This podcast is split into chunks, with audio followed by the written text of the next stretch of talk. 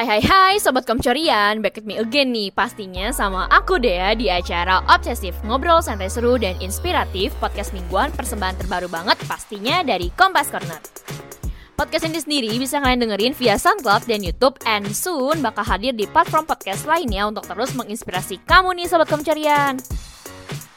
Oh iya, bagi kamu yang belum tahu apa sih itu Kompas Corner, aku jelasin sedikit ya. Kompas Corner adalah ruang interaktif yang merupakan hasil kerjasama antara Harian Kompas dan universitas-universitas loh. Saat ini Kompas Corner sendiri sudah hadir di Universitas Multimedia Nusantara sejak tahun 2013, lalu ada di Universitas Widya Mandala Surabaya pada tahun 2014, dan yang paling baru ada di Universitas Katolik Sugia Pranata Semarang pada tahun 2018. Visi misi Kompas Corner sendiri pastinya nggak jauh-jauh dari yang namanya pemberdayaan anak muda melalui kegiatan kolaboratif dengan partner strategis demi mencerdaskan kehidupan bangsa. Nah, episode kali ini bertemakan Optimizing Instagram Visual Storytelling for Brands yang juga merupakan salah satu masterclass event HUT Kompas Corner yang diadakan pada 3 Mei 2018. Nah, secara umum, masterclass ini mengajak peserta untuk mengoptimalkan Instagram sebagai salah satu kanal branding. Interesting ya? Oke oke, cukup ya openingnya. Sebelum masuk ke sesi wawancara obsesif dengan Madarian Hadi, aku mau ngasih tahu nih beberapa hal menarik seputar Instagram. Penasaran dong pastinya? Stay tune terus ya. Sobat Kemcurian, pasti sebagian besar dari kamu udah tahu dong apa itu Instagram. Gak mungkin kan anak-anak milenial semacam kita ini gak punya media sosial Instagram. Media sosial ini pertama kali diluncurkan pada tahun 2010 oleh Kevin Systrom dan Mike Krieger. Hingga November 2017, total pengguna aktif per bulan di seluruh dunia mencapai 800 juta users, gengs. Kebayang dong profitnya si Facebook sekarang gimana? Secara, Facebook sudah membeli Instagram sejak tahun 2012 dengan valuasi senilai 1 miliar dolar Amerika, gengs. Dilansir dari harian Kompas pada 27 Juli 2017, ternyata Indonesia adalah negara dengan jumlah pengguna Instagram terbesar loh se Asia Pasifik dengan jumlah pengguna aktif mencapai lebih dari 45 juta orang. Instagram sendiri semakin berkembang dan hits banget nih pastinya, apalagi di kalangan anak muda Indonesia. Terutama dengan hadirnya beragam fitur yang salah satunya yang paling hits hits hits banget nih, apalagi kalau bukan fitur Insta Stories. Sobat Komcorian, tahu nggak nih berapa orang yang pakai Instastories di seluruh dunia? Nah, dikutip dari situs penyedia data Statista per November 2017 kemarin, pengguna aktif Instastories mencapai 300 juta di seluruh dunia per hari. Gokil abis dong. Padahal fitur Instastories yang disebut-sebut cloningannya Snapchat ini baru diluncurin 2 Agustus 2016 yang lalu. Hayo ngaku, kamu sering gak nih nge-spam di Instastories sampai titik-titiknya udah kayak semut udah gak kelihatan lagi? Anyway, menurut The Guardian Magazine, pengguna aktif media sosial berbasis visual seperti Instagram dan YouTube berkembang lebih pesat daripada yang berbasis tulisan seperti Twitter. So, dengan perkembangan digital yang tidak terhindarkan, apa kelebihan yang dapat dimanfaatkan oleh brands nih kira-kira? Tahu nggak nih, hingga Desember 2017 kemarin ada 25 juta entitas bisnis yang sudah manfaatin Instagram sebagai kanal komunikasi dan engagement ke audiens mereka loh. Jadi gimana nih biar brand semakin kece memanfaatkan Instagram untuk promosi? Lalu pastinya penasaran gak sih apa saja yang harus diperhatikan oleh brand agar mereka add value to their followers?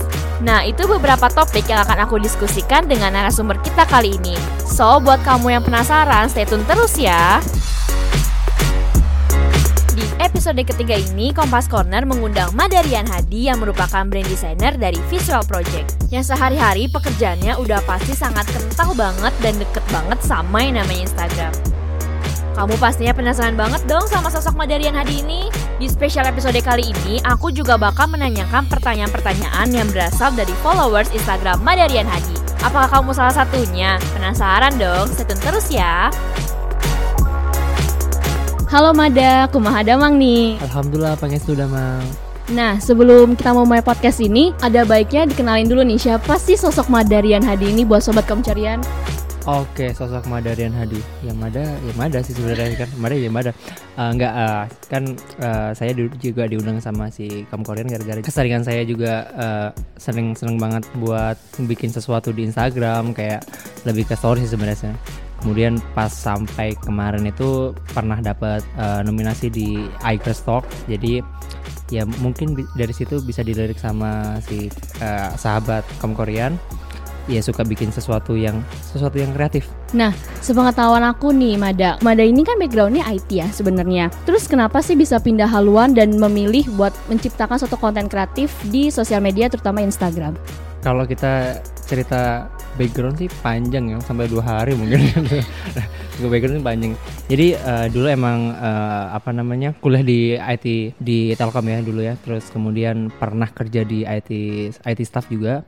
Jakarta sama Bandung. Kemudian sempat ada kayak aduh bukan passion gue nih kayaknya di sini nih kita karena keseharian depan layar komputer kemudian melihat mikrotik dan segala macam kayak aduh kayak gue nggak punya I have no life gitu loh. Ya udah akhirnya coba beralih pindah ke tempat kerja lain yaitu di branding konsultan waktu itu kan di branding konsultan. Belajar lama di situ eh, cukup cukup lama lah sekitar setahun setengah setahun setengah. Akhirnya bisa membuat sesuatu yang bisa bermanfaat dari dari ilmu-ilmu tersebut.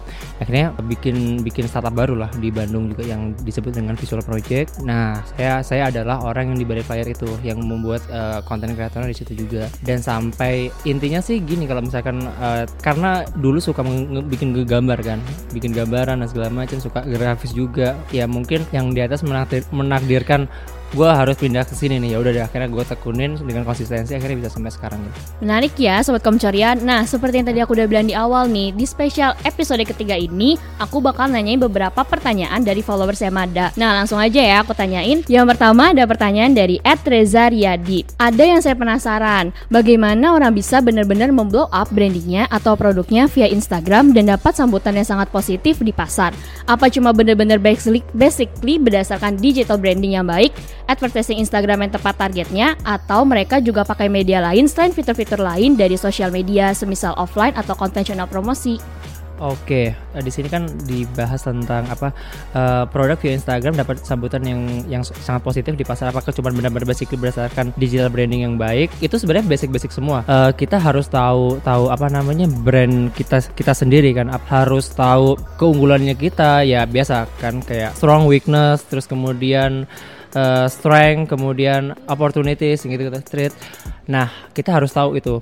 Kalau kita kalau kita tahu ibarat kata gini deh, kasarannya adalah brand itu layaknya manusia manusia yang punya wajah, ke manusia yang punya karakteristik, kemudian manusia yang punya uh, apa namanya sifat-sifatnya. Ketika kalian tahu brand kalian, otomatis kalian juga akan bisa memvisualisasikan apa yang bisa menjadi uh, karakteristik dari si brandnya itu. Kalau misalkan jadi kan ditanya uh, ataukah mereka juga pakai media lain selain fitur-fitur dari sosial media? Uh, yang pasti sih iya, karena Instagram itu nggak cuman kayak sebagai media. Instagram sebenarnya sejujurnya bukan sebagai media pemasaran tapi media untuk kita memberikan informasi bahwa kita itu ada. Kita itu seperti apa karakteristiknya itu adalah uh, misalkan dari misalkan oh ternyata di karakteristik di Instagram kita punya uh, angle foto seperti ini kemudian punya warna seperti ini itu adalah salah satu mungkin sifat-sifat dari brandnya itu tadi kan? Nah kalau lebih detailnya itu bisa bisa dari dari kita ketika ketemu sama klien. Jadi kita itu adalah alat untuk menyalurkan sifat-sifatnya tadi si brand itu tadi. Misalkan kita dari cara kita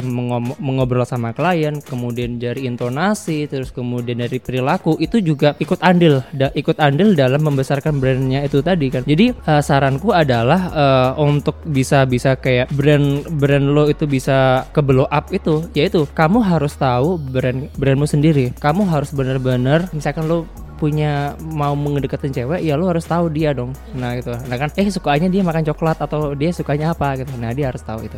Nah selanjutnya ada pertanyaan kedua nih dari Ed Jai Rahmat ngomongin sosial media nih kak apa nih pandangan kakak tentang para anak muda yang saat ini memanfaatkan sosial media namun belum ada memanfaatkan sosial media untuk membantu Indonesia dalam hal apa pun? Kepikiran gak sih untuk manfaatin sosial media untuk mendukung Indonesia Oke, sebenarnya ini juga udah mulai banyak ya di sisi lain yang banyak-banyak akun-akun yang cringe gitu ya, yeah. cringe gitu. Nah, ada banyak.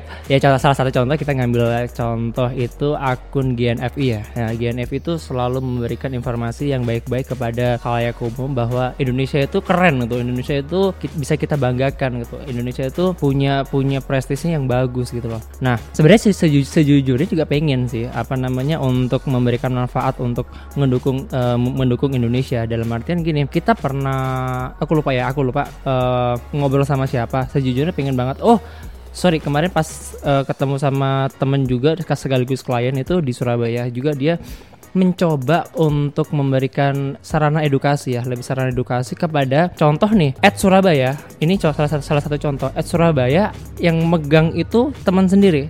Basicnya dia instagramer. Jadi dia mengolah mengolah akun at Surabaya itu dengan caranya dengan cara anak-anak Instagram. Jadi kayak dengan cara kayak lebih menarik gitu loh. Nggak terlalu terlalu kaku-kaku banget. Nah sejujurnya itu kan sudah sudah membantu kan skala kecilnya untuk Surabaya. Nah skala gede seperti apa nanti? Nah uh, teman-teman Surabaya juga mencoba untuk memberikan edukasi. Caranya gimana? Kita coba memberikan edukasi kepada apa namanya petugas-petugas atau apa instansi-instansi yang ada di di daerah-daerah lain gitu misalkan yang megang-megang misalkan contoh oh kayak misalkan saya di di Lumajang oh saya di Jember atau di mana kita memberikan edukasi kepada daerah-daerah ya pemerintah-pemerintah daerah untuk yuk sama-sama ngebangun masing-masing daerah. Dengan cara apa? Via media sosial itu.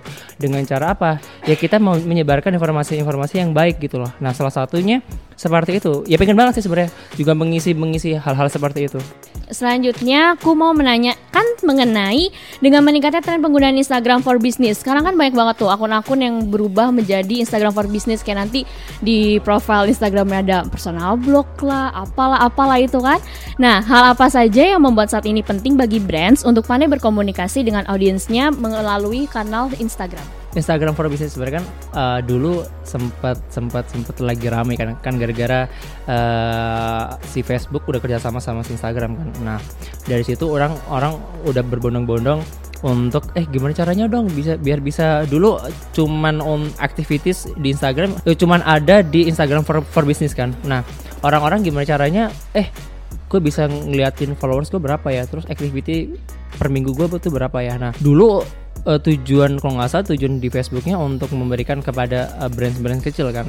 Tapi sekarang udah jadi personal personal udah pakai pakai itu semua. Jadi kayak ya itu tadi kan yang aku bilang brand itu layaknya manusia gitu loh. Dan manusia pun udah layaknya jadi brand sekarang gitu kan gitu kan.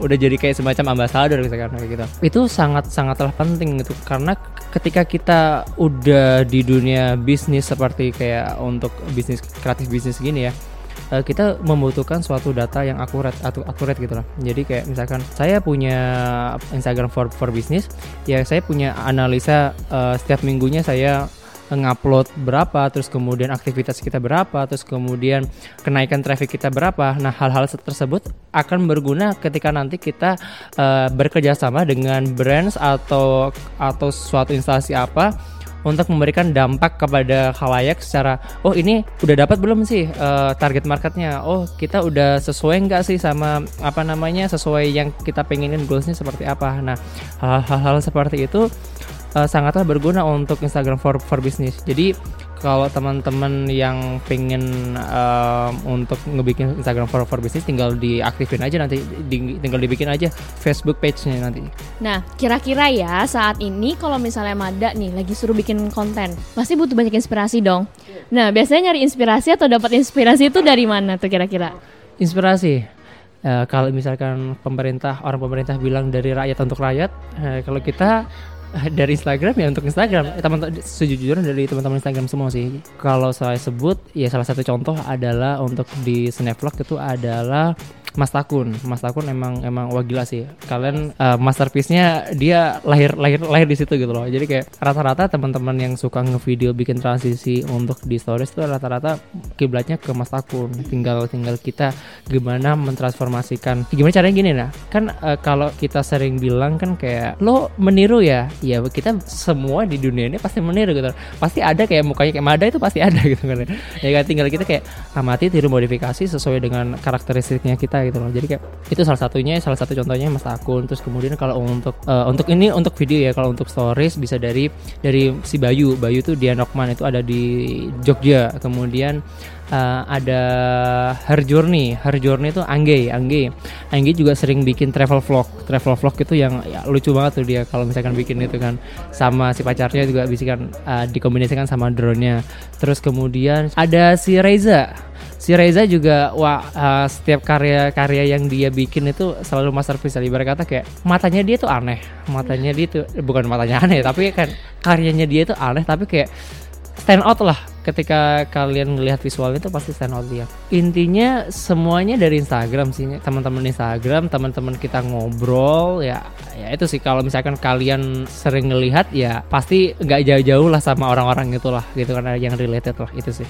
Nah, selanjutnya nih Sobat Komcarian, aku bakal menanyakan lagi pertanyaan dari followersnya Kamada untuk dua orang terakhir. Nah, pertanyaannya adalah dari @amelsg. Gimana sih caranya biar tetap konsisten sama kontennya yang nggak ngebosenin Mas Mada? Wah, oke. Okay. Dulu ya kalau bisa kita flashback dulu sign up di Instagram itu tahun berapa ya? Tahun 2014 2015-an itu kayak oke okay, gue suka foto portrait. Oh oke okay, gue suka ke alam. Oh oke okay, lagi apa nih? Lagi anak-anak lagi banyak traveling nih gitu. Ya itu kan adalah suatu proses untuk mencari menemukan jati diri lah. Ibarat kata kayak kalian deh ketika kalian keluar dari SMA banyak yang orang tua kalian pengen dek nanti kuliah di kedokteran ya. Dek nanti gini ya gini, gini. Nah kalian kan kayak masih punya belum tentu kan apa kayak masih mengambang-ambang gitu ya. Ibarat kata kayak kalian gitu. Ketika kalian mau terjun di Instagram ya udah kalian pertamanya dari apa yang kalian suka sebenarnya sih. Apa yang kalian suka di situ uh, kalian kalian coba ekspresikan di Instagram. Terus kemudian apa kalian yang foto uh, foto sorry bukan foto. Warnanya kemudian uh, gue pengen masuk ke kategori apa nih? Arsitek atau apa minimalis atau apa segala macam atau daily atau semacam kuliner segala macam. Nah sebenarnya kan kayak oh gue hobi makan. Kenapa hobi makan gue nggak gue gue foto gitu nggak gue share kesenangan gue gitu gitu nah siapa tahu sampai kalian bisa jadi food blogger gitu oh gue suka jalan-jalan nih jalan-jalan segala macam ke mana ke mana sana ke mana. Eh kenapa gak gue share ke, ke teman-teman apa karena apa yang gue suka gitu. Siapa tahu nanti lo jadi travel blogger gitu kan. Nah kalau untuk sekarang gimana caranya biar tetap konsisten sama konten yang gak nggak ngebosenin mas Mada? Nah itu tadi. Kalian harus tetap tetap berinovasi lah berinovasi terus kemudian kayak ya emang semua itu pasti ada ngebosenin tapi dengan cara apa? Ya dengan cara kita mencoba mencari referensi yang related sama apa yang kita suka. Nggak nggak tiba-tiba ujuk-ujuk.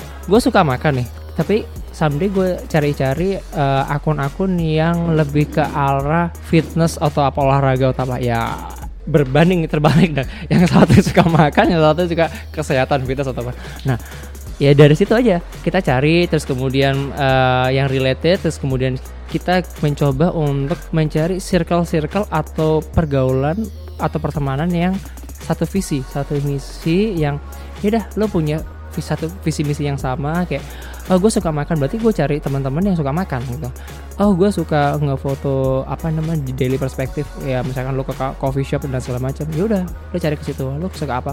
Nah hal-hal dari situ itu ibarat kata kan sama-sama menguatkan ya. Nah dari situ lo bisa akhirnya foto-foto lo gak akan ngebosenin akan akan akan ke situ terus gitu. Misalnya dalam artian akan konsisten. Nah tapi satu saranku adalah jangan sampai uh, puas dengan dengan apa namanya dengan satu tempat itu. Kalau bisa teruslah berinovasi. Misalkan kalian suka arsitek gimana caranya arsitek? Kita kombinasikan dengan kreativitas. Contoh kayak temanku yang ada di uh, Jogja yaitu I'm Farid Hasan kalau nggak salah. Itu juga dia anak arsitek tapi dia bisa mengkombinasikan dengan kreativitasnya gimana caranya arsiteknya bisa terlihat hidup nah dan, dan segala macam. Nah hal-hal seperti itu akan bikin konten lo nggak akan ngebosenin dan akan ditunggu-tunggu sama orang lain itu sih. Nah selanjutnya pertanyaan terakhir dari followers Mada yang beruntung adalah ada pertanyaan dari its.agung. Misalnya membuat company profile atau iklan, menurut Kamada gimana sih Kak cara kita membuat atau memvisualisasikan hal yang tepat untuk brand kita?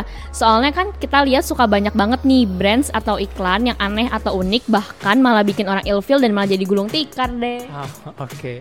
nah itu tadi kan, jadi aku flashback ya. Jadi kayak uh, kalian tuh harus tahu brand kalian tuh seperti apa. Karena kalau kalau ketika kalian udah tahu brand kalian seperti apa, kalian tuh enak nih mau memvisualisasikan si brand kalian kalian kalian itu kepada kalian itu udah tahu nih jadi arah arahnya udah tahu. Nah kalau misalkan oke okay, gue punya brand dan segala macamnya tapi gue nggak bisa untuk ngebikin visualisasi foto ataupun grafis. Oh gue pakai pakai third party atau pakai agensi lain.